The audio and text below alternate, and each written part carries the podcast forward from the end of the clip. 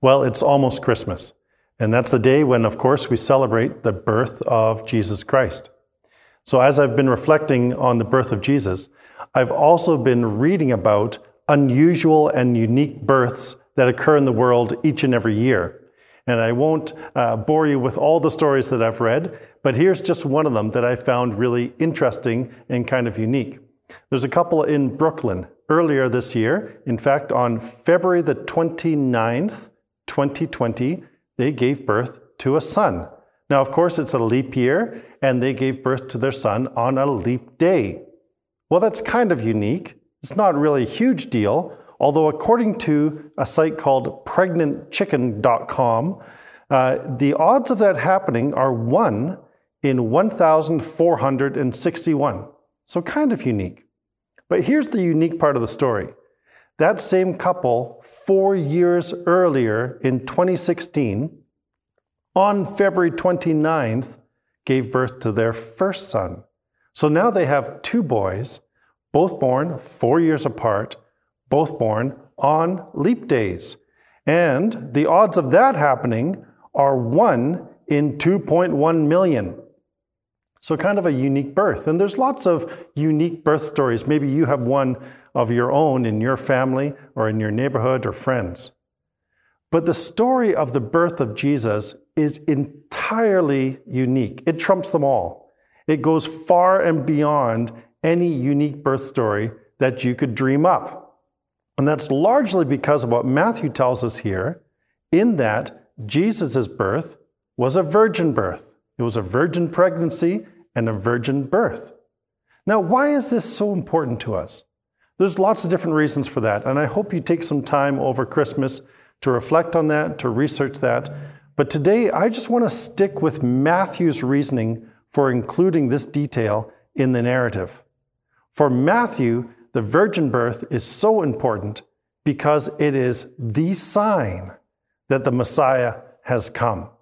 That's Matthew's big burden. He wants to show to us, to prove to us, that this baby, this boy, Jesus, is the fulfillment of all the prophecies in the Old Testament, including the one that he mentions going all the way back to Isaiah chapter 7 and verse 14. The virgin will conceive and will give birth to a son, and he will be Emmanuel, God with us. Now, it's interesting, some people that uh, don't really value the virgin birth, they like to point out that in Isaiah's prophecy in chapter 7 and verse 14, the Hebrew word that's used there is the word Alma, which could usually be translated a, a young woman. But think about that for a moment. What kind of sign is that? If Isaiah is saying a sign will be given to you, the virgin will conceive and will give birth, imagine if Isaiah said, a young woman will conceive and have a baby. That's not unique at all. Uh, that happens all the time. In fact, that's the normal way that it happens. But this is entirely unique. In fact, the translators of the Septuagint, the Septuagint was a, uh, is a translation of the Hebrew scriptures into Greek that occurred about 300 years before Jesus. Those translators, when they translated Isaiah chapter 7, they used a Greek word that is specifically a word that means virgin. So they understood Isaiah's intent, they understood the weight of this prophecy, they understood the uniqueness of the sign, and that's what Matthew picks up in our passage. And this is why it's so important, because this is entirely unique. This is the sign they've been waiting for. This is the promised Messiah. This is Emmanuel, God with us in fulfillment to the prophecy in Isaiah chapter 7. However, this passage is not about Mary. Uh, this passage, the focus of it, is actually Joseph. And we get just a little bit of time, a little glimpse of the life of Joseph. And that's what I really want to highlight this morning as we come into this story. What do we know about Joseph? Well, we learn later on in the Gospels that he is a carpenter. Uh, the Greek word is tekton. And that word, sometimes when you think of Joseph as a carpenter, I don't know about you, but I imagine him in some woodworking shop with a bunch of tools, making chairs and, and fancy things out of wood. That might not be so accurate. uh, wood wasn't so prolific in that region. It wasn't easily accessible or available. So a tekton was really a construction worker that worked with a number of different mediums. It could be wood, could be stone, it could be some metals. It was a Joseph was a blue collar construction worker. He was a tradesman. Score one for the rednecks. Uh, this is Joseph. He's an ordinary guy with a very important job within the community. He's a construction worker, and that's still important to us today. So that's part of who Joseph is. But then we also find out that Joseph is not only this blue collar construction worker, he is also of royal blood. He is of the line of David. Now, it gets a little complicated tracing Joseph's line and how it comes about, but he is very much in the line of David. And this is important in Matthew's story as well.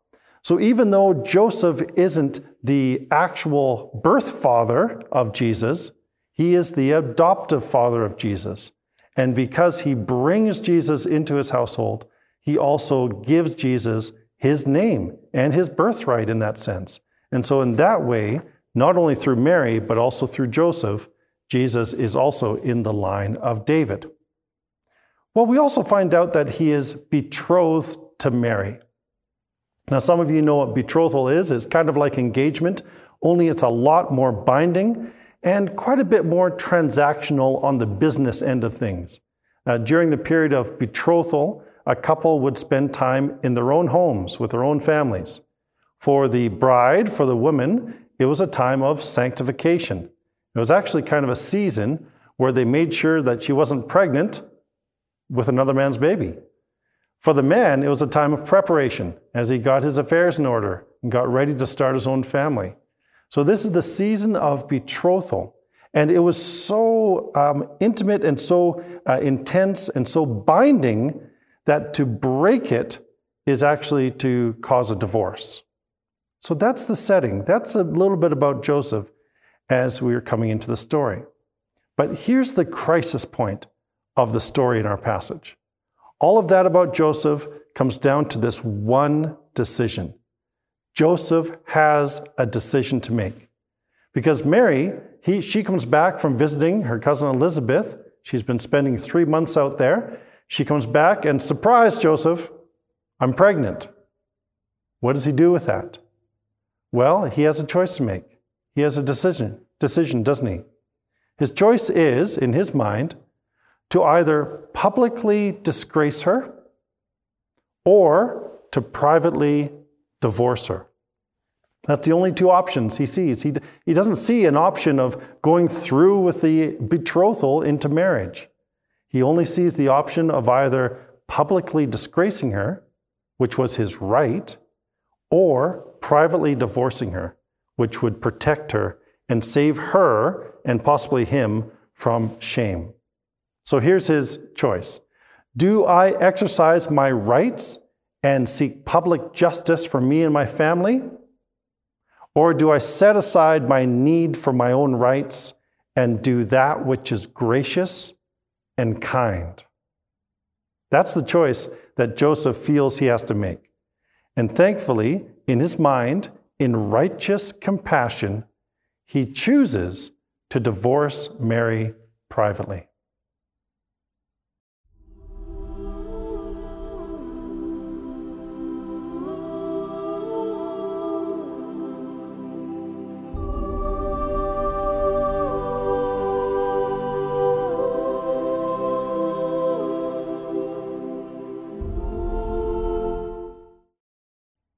Well, as the story continues, we learn something else about Joseph. We learn that Joseph was a just man. He valued and he followed God's law. He was a man of integrity. He was an upright, upstanding, stand up kind of guy. But also, we find out that he was obedient. And that's really the key in this passage for Joseph's life. In a dream, a messenger of God comes to Joseph and instructs Joseph to fulfill his vow to Mary, to go through with the betrothal and actually take Mary to be his wife. And the messenger says to Joseph that the baby that is in Mary is conceived by the Holy Spirit. I can only imagine what his mind must have been doing in that to try and figure all of that out. And yet, the language that's used there is the same kind of language we find in the creation narrative. When the Spirit of God hovers over the waters, and out of that, and out of that connection comes all of creation. In the same way, the Spirit of God was at work in Mary to form the new creation within her, even Jesus, the Son of God. So that's what's happening. And without understanding it all fully, Joseph obeys. Not in blind faith. This isn't a leap of blind faith. Rather, it's courageous obedience that comes from love. That's Joseph's legacy to us. And I think it would have been costly. Uh, there's evidence, even in the New Testament, uh, that the whole uh, mystery of the birth of Jesus uh, was widely known. And the Pharisees may have even used it against Jesus at times. We find in John chapter 8 the Pharisees saying some things to Jesus to taunt him, to push his buttons, to try and get him to say something wrong. One of the things the Pharisees say, say is this Where is your father? Another thing they say later on in John 8 is, We, speaking of themselves, we are not illegitimate children.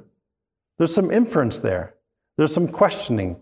There's some pointing out that Jesus may have been considered illegitimate in many ways.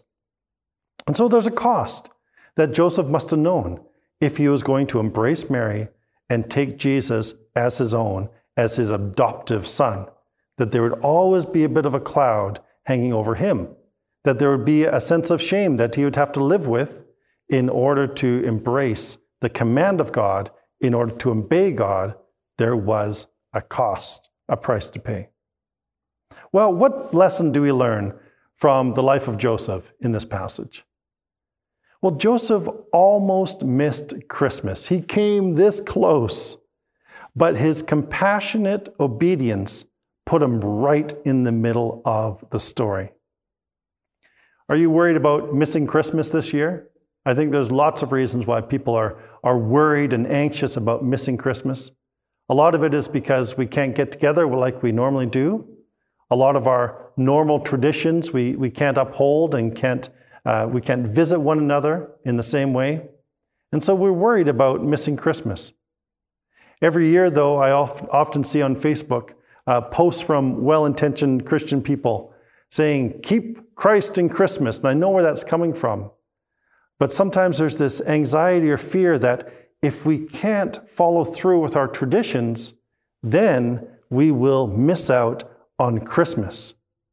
But I think Joseph shows us a different path, a different way to keep Christ in Christmas.